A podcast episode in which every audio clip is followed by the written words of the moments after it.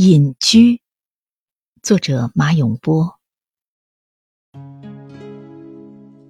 有谁愿意陪你住在这么不方便的地方？连手机都没有信号。再说，还得一笔钱买房子、买园子、种菜，适应山里说变就变的天气。但我还是喜欢那向日葵排成的栅栏。褐色潮湿的小屋，能望见人家靠近阴暗的老林子。一条发白的土路，连接起织渔网的河滨与后檐的寂静。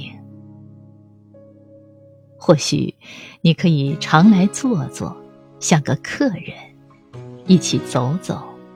忘掉许多不愉快的往事，让事物的消逝慢下来。